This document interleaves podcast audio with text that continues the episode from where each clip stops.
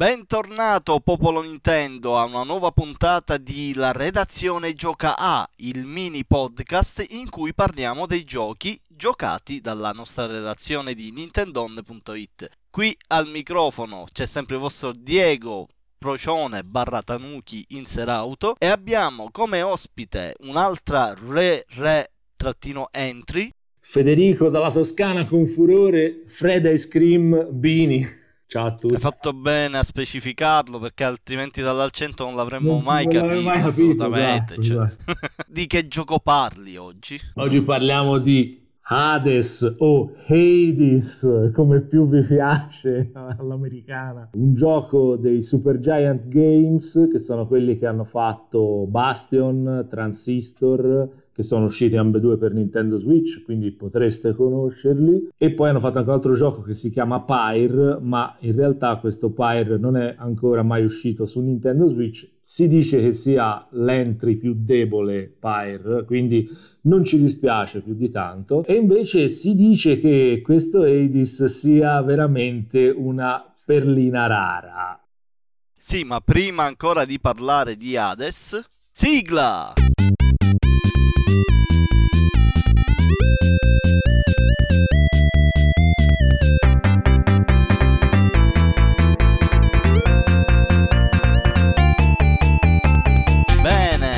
Rieccoci in studio. Io sono molto curioso perché, vabbè, è una menata che dico sempre, ma davvero sono assolutamente curioso perché uno non so assolutamente una ceppa del gioco, due ne parlate un sacchissimo in chat, è un po' il gioco del momento e io mi sento escluso da tutti questi discorsi, per cui mi ritrovo una chat con il numeretto magico 147 e sono tutti messaggi relativi al gioco e io sono costretto a skippare perché non capisco nulla e poi magari il gioco è bello, che ne so, magari lo vorrei giocare e me lo spoilerate. Quindi, vabbè, sto facendo un podcast, me lo spoilerò lo stesso. Vai Fede, dimmi eh, intanto che cosa è questo gioco, che genere è e che cosa ha di così particolare. Allora, Hades o Hades è un roguelike. Ah. Spieghiamo la differenza tra roguelike e roguelite il roguelike è un gioco in cui ogni morte resetta completamente tutti i progressi che avete fatto durante la partita. Quindi sostanzialmente eh, vi rimane solo l'esperienza, quella viva, quella vostra, quella che potete aver provato e, e la conoscenza, la conoscenza dantesca, tanto per rimanere eh, in tema fiorentino e toscano. Eh, e quando parli di esperienza non dici punti esatto. esperienza, dici proprio esperienza personale e basta. Personale e basta, conoscenza. Diciamo. Il roguelite invece è quello in cui ogni morte, diciamo, ti avvicina un po' alla vittoria perché la partita successiva sarà più facile perché c'è un piccolo senso di progressione, o a volte anche grande, dipende da gioco a gioco, che è dato da tutta una serie di sbloccabili che si manifestano alla fine di ogni partita tramite delle risorse che tu hai acquisito durante la partita precedente. Quindi per intenderci, roguelike tipo Spelunky, giusto? Esattamente. Eh, roguelite tipo Dead Cells, Crypt of the Necrodancer. Crypt of the Necrodancer, sì, ha qualcosa. Dead Cells e questo Hades che molti, ripeto, attenzione ragazzi, oggi giochiamo veramente con il fuoco perché si parla del roguelike dei roguelike, qualcuno, cioè stanno uscendo delle recensioni e delle, delle discussioni, il gioco è quotato veramente molto, molto in alto. Per quale motivo? Per quale motivo? Perché è fatto molto bene Pensa che io credevo che stessi per dire il gioco ha ricevuto qualche recensione negativa perché i recensori sono scarsi a giocarlo e quindi mettono voti bassi. No, invece no, invece no, e ti spiego perché.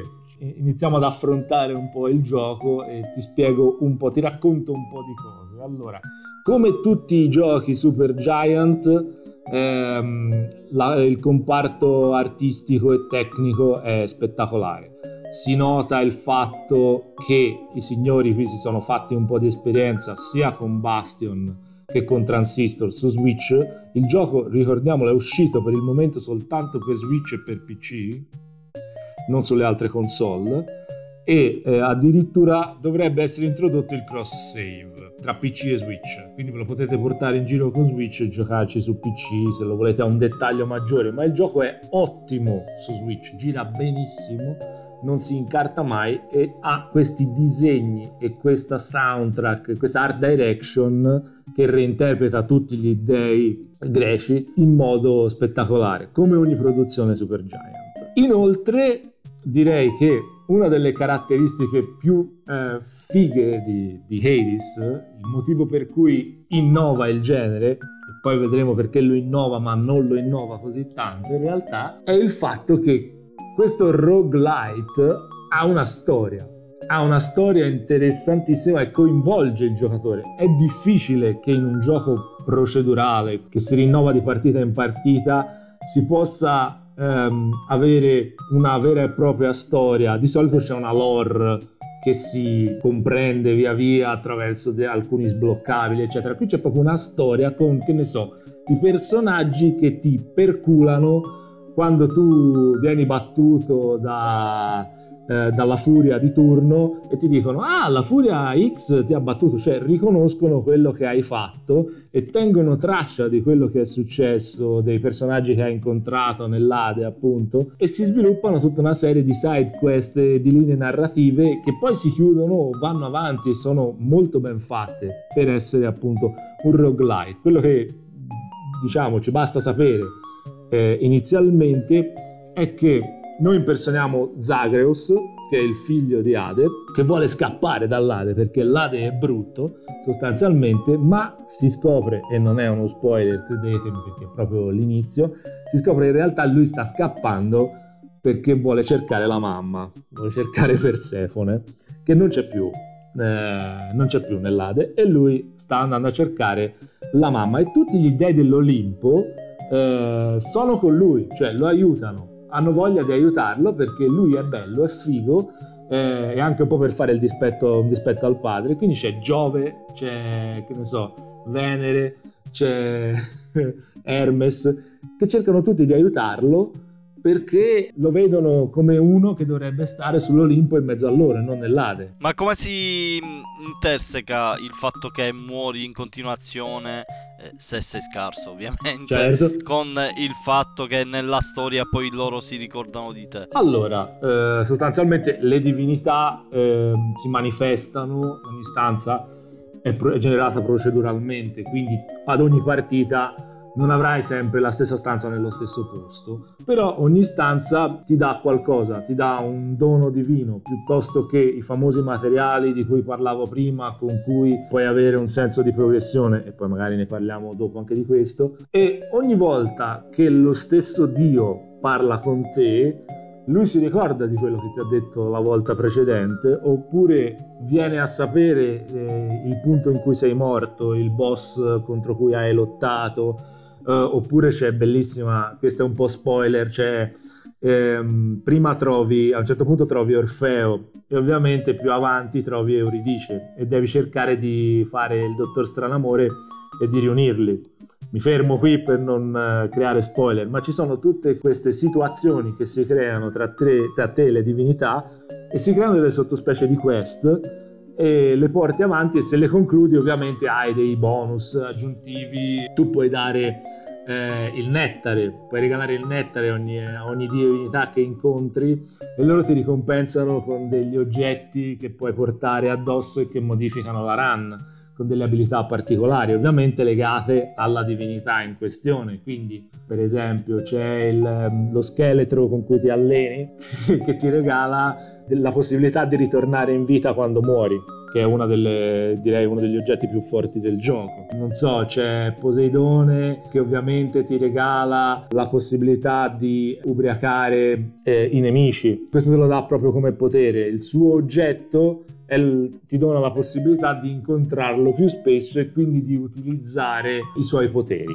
Ok, ma come genere... Questo effettivamente non l'avevamo trattato e mi scuso. Dunque, come dicevo, si tratta di un isometrico, ricorda molto Diablo, hack slash prevalentemente. Tu hai ogni run è diversa proprio per il fatto che tu inizialmente parti con la spada, ma puoi sbloccare fino a 6 armi, tra cui arco, scudo che viene utilizzato un po' come lo scudo di Capitan America, cioè non solo per difesa ma anche per, per l'attacco, lo lanci in giro e lo fai rimbalzare contro i nemici. Poi una, ci sono dei guanti potentissimi che picchiano violentemente i nemici e poi c'è una specie di balestra barra mitragliatrice mitologica che è l'arma un po' più fuori dal coro ma è molto interessante proprio perché ogni arma come posso dire ha, quando si mescola quando si mixa con eh, i doni che ti danno le divinità assume nuovi poteri.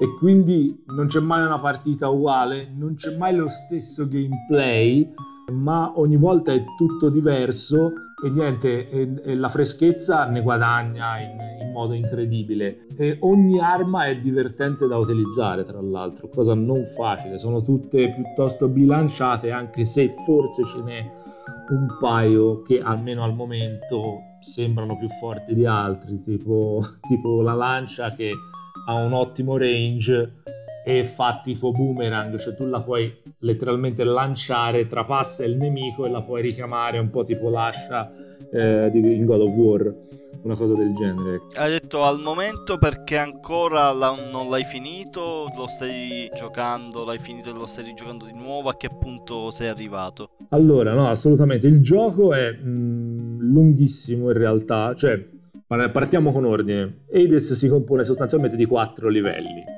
che sembrano ben pochi.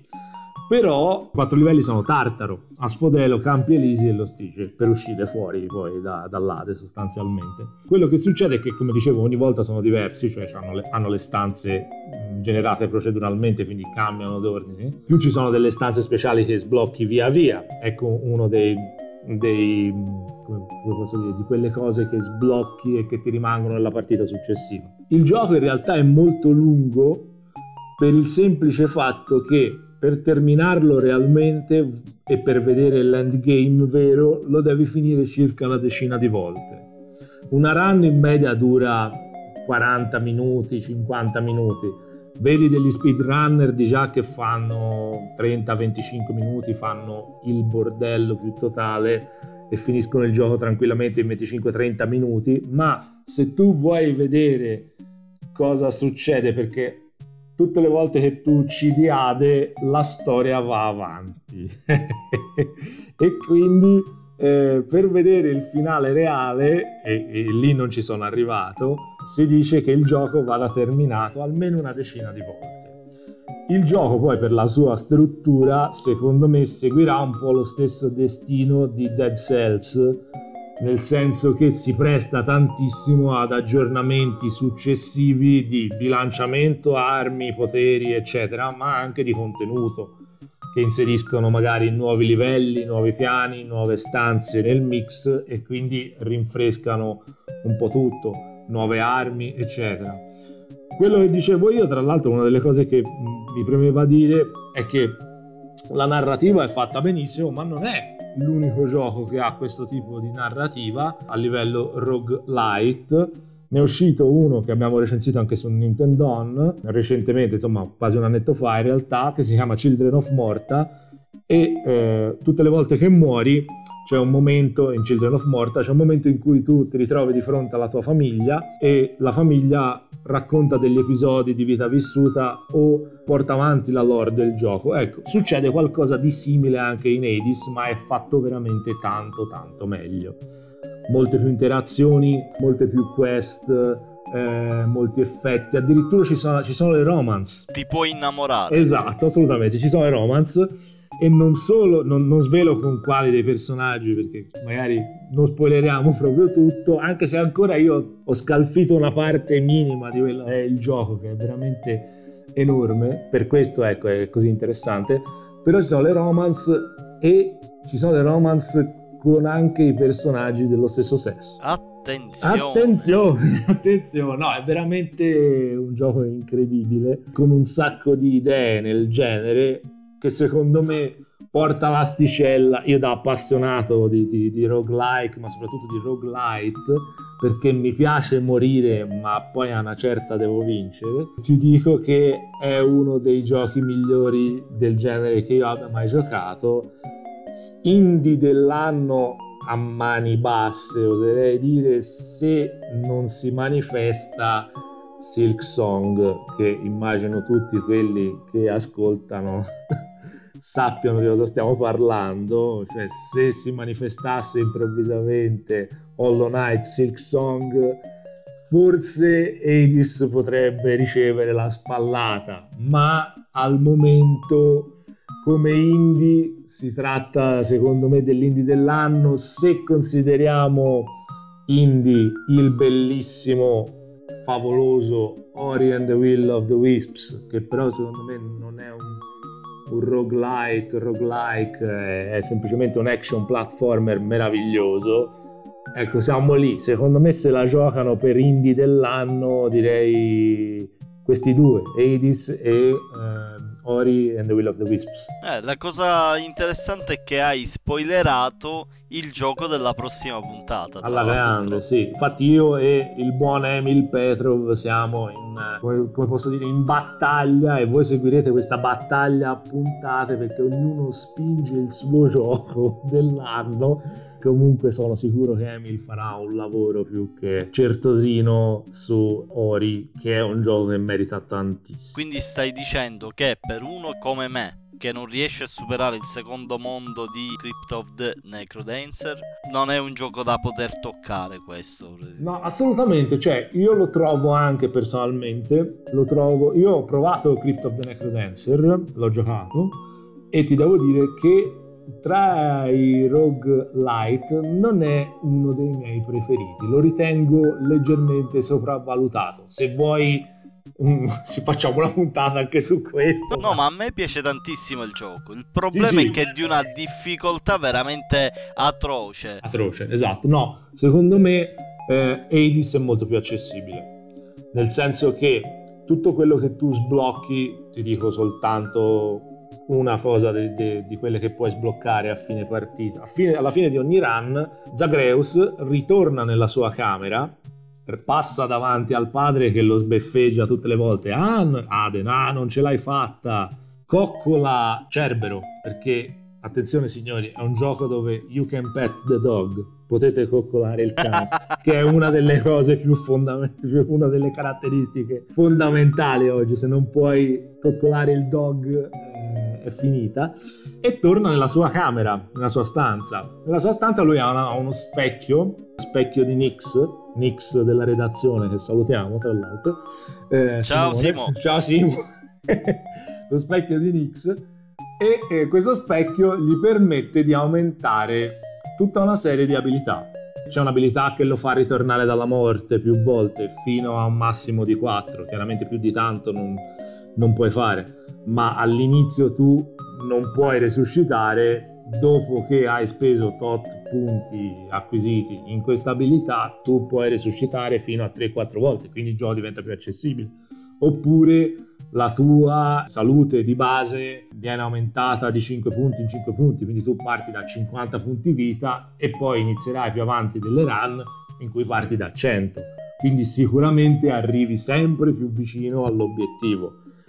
In più le armi possono essere modificate con eh, il sangue di titano che viene lasciato cadere da alcuni nemici. Questo sangue di titano, se applicato alle armi, non solo le potenzia, ma ne cambia completamente il gameplay. Tipo la famosa lancia di cui parlavo prima, non è sol- più soltanto una lancia boomerang, ma diventi tu stesso, tu stesso ti teletrasporti insieme alla lancia, a seconda di dove, di dove la fai di dove la lanci, scusate la, rim, l'assonanza, tu ti teletrasporti nel punto di arrivo della lancia, la riprendi e la lanci di nuovo. Quindi eh, credo di averlo detto 25 volte in tre frasi, quindi eh, ecco, il, le meccaniche proprio di combattimento diventano infinite potenzialmente e molto interessanti. Ma ci sono anche boss tosti che ti fanno spegnere la console? Assolutamente sì, vabbè ovviamente eh, non penso di fare spoiler dicendo che no, ma infatti il boss finale è ovviamente Ade che eh, vi blocca la strada alla fine. Ma strano. Strano, cercate, mi pare che il gioco si chiami Hades, quindi sostanzialmente. Però eh, sì, lui è abbastanza tosto, assolutamente, essendo il boss finale. Ci sono tutti boss a tema mitologico ed alcuni sì, ti fanno venire voglia di eh, lanciare il telecomando contro il muro e di spegnere, ma in realtà tu impari a comprenderli, a comprendere i moveset sostanzialmente ma anche in base alle abilità che hai acquisito possono diventare più o meno facili da, da combattere. Tu puoi strutturare la tua run sapendo di eh, dover incontrare quel boss che magari ha un'armatura particolarmente resistente, senza fare spoiler. E puoi trovare dei doni de- degli dei che eh, ti aumentano i danni inflitti contro i nemici che possiedono armature. Quindi, se sai di essere particolarmente debole contro quel tipo di nemico lì, puoi farti una, delle vere e proprie build strutturate sul tipo di boss che andrai a trovare, a seconda di dove, di dove sei nella, nella, run. E anche quella, la, diciamo, l'abilità che uno deve cercare di avere dopo aver giocato un po' deve capire ah, cosa mi serve adesso per battere il prossimo boss? Ma i programmatori hanno pensato anche a questo e ti dico che il primo boss cambia continuamente. Sono le, le furie e sono tre sorelle e non trovi mai la stessa furia con lo stesso moveset ma dopo un po' inizi a trovare una delle tre a random quindi la puoi programmare ma non tanto Ok, quindi IA migliore di quella di 51 Worldwide Games eh, del Forza 4, giusto? Assolutamente sì, assolutamente sì. sì, sì, sì. Ti viene voglia di eh, ricominciare perché tu alla fine di ogni run sblocchi gemme, sblocchi delle chiavi che ti aprono nuovi eh, scompartimenti con all'interno delle abilità in questo specchio magico, lo specchio di Simone Aragno, eh, lo chiameremo okay. così. e, da oggi in poi sarà chiamato così. Eh, nella prossima patch, eh, specchio di Nix, tu hai voglia di provare ciò che hai appena sbloccato, perché ti senti effettivamente più potente, capisci dove hai sbagliato e dici, cacchio, io stavolta ce la faccio Oppure perché non provo questa combinazione qui? Arma X con potere X con nuova abilità Y, capito? Ho capito, quindi vabbè, è inutile che ti chiedo se il gioco ti è piaciuto o meno. Ti chiedo però è il miglior gioco dei Super Giants? Assolutamente, ma per, per concludere brevemente, sicuramente eh, Hades, anche perché è stato in early access su Steam per un paio di anni quindi hanno avuto il tempo per eh, lavorarci di fino, ascoltando tantissimo il feedback della community. È un gioco che secondo me come meccaniche sta, sta a metà tra Bastion e Transistor, ma con qualcosa di... no scusate, con molto molto molto di più per questo è il miglior gioco dei Super Giant. E eh, Pyre invece dei Super Giant. Io ve lo consiglio se siete dei fan del, del basket perché è una specie di basket eh, magico. Con, una, con, una, storia incredibile perché loro fanno questi, questi giochi che hanno una direzione artistica delle storie e i disegni e il doppiaggio. Ah tra l'altro il gioco è doppiato in inglese ma è completamente sottotitolato in italiano ed è perfetta la traduzione. Si capisce tutto, be- c'è, c'è, diver- c'è, tanto testo nonostante ci sia tanta azione, quindi è godibilissimo e le storie sono veramente divertenti, ti invogliano a giocare. Secondo me è il miglior gioco di Supergiant a mani basse e per fortuna non sono l'unico a, a dirlo, continuo a vedere pareri molto positivi nell'internet e penso che si prenderà ancora diverse soddisfazioni e penso che ci, loro stessi lo vorranno comunque up- upgradare o espandere perché è il tipo di gioco che si presta a diventare come Dead Cells, cioè un gioco che, come dicevo, ogni tanto viene aggiornato con dei contenuti, bisognerà vedere se sono gratuiti o meno, però se sono di questa qualità io, ecco, shut up and take my money sostanzialmente. Perfetto, forse siamo andati un po' lunghi per questa puntata, ma scommetto che non è che proprio dispiaccia né agli ascoltatori né a noi che comunque eh, sfruttiamo in realtà il podcast e la voglia di parlare dei giochi che ci piacciono o che non ci piacciono, potrebbe anche capitare prima o poi per incontrarci fra amici come, come è giusto che si faccia in una redazione. Quindi va benissimo così. Io con la mia peluria da procione vi saluto. Un grosso ciao da Diego Inserauto. Un salutone anche da me, Fred, Fred Ice Cream, Federico Bini. Mi sembrava che ti stavi per dimenticare il tuo nome e cognome. Eh, ora ero, ero un attimo bloccato su Simone Ragno, Nix, eh, mi sono Emil Petrov eh, e tutta la redazione, ragazzi. Salutiamo, saluto mamma, esatto, gli amici da casa. Esatto, esatto, tutti, tutti, tutte le divinità olimpiche, anche quelle che invoco quando sbatto il, il Pro Controller a terra. Ok, e quindi niente, di nuovo un grosso ciao e Nintendaro che ascolta.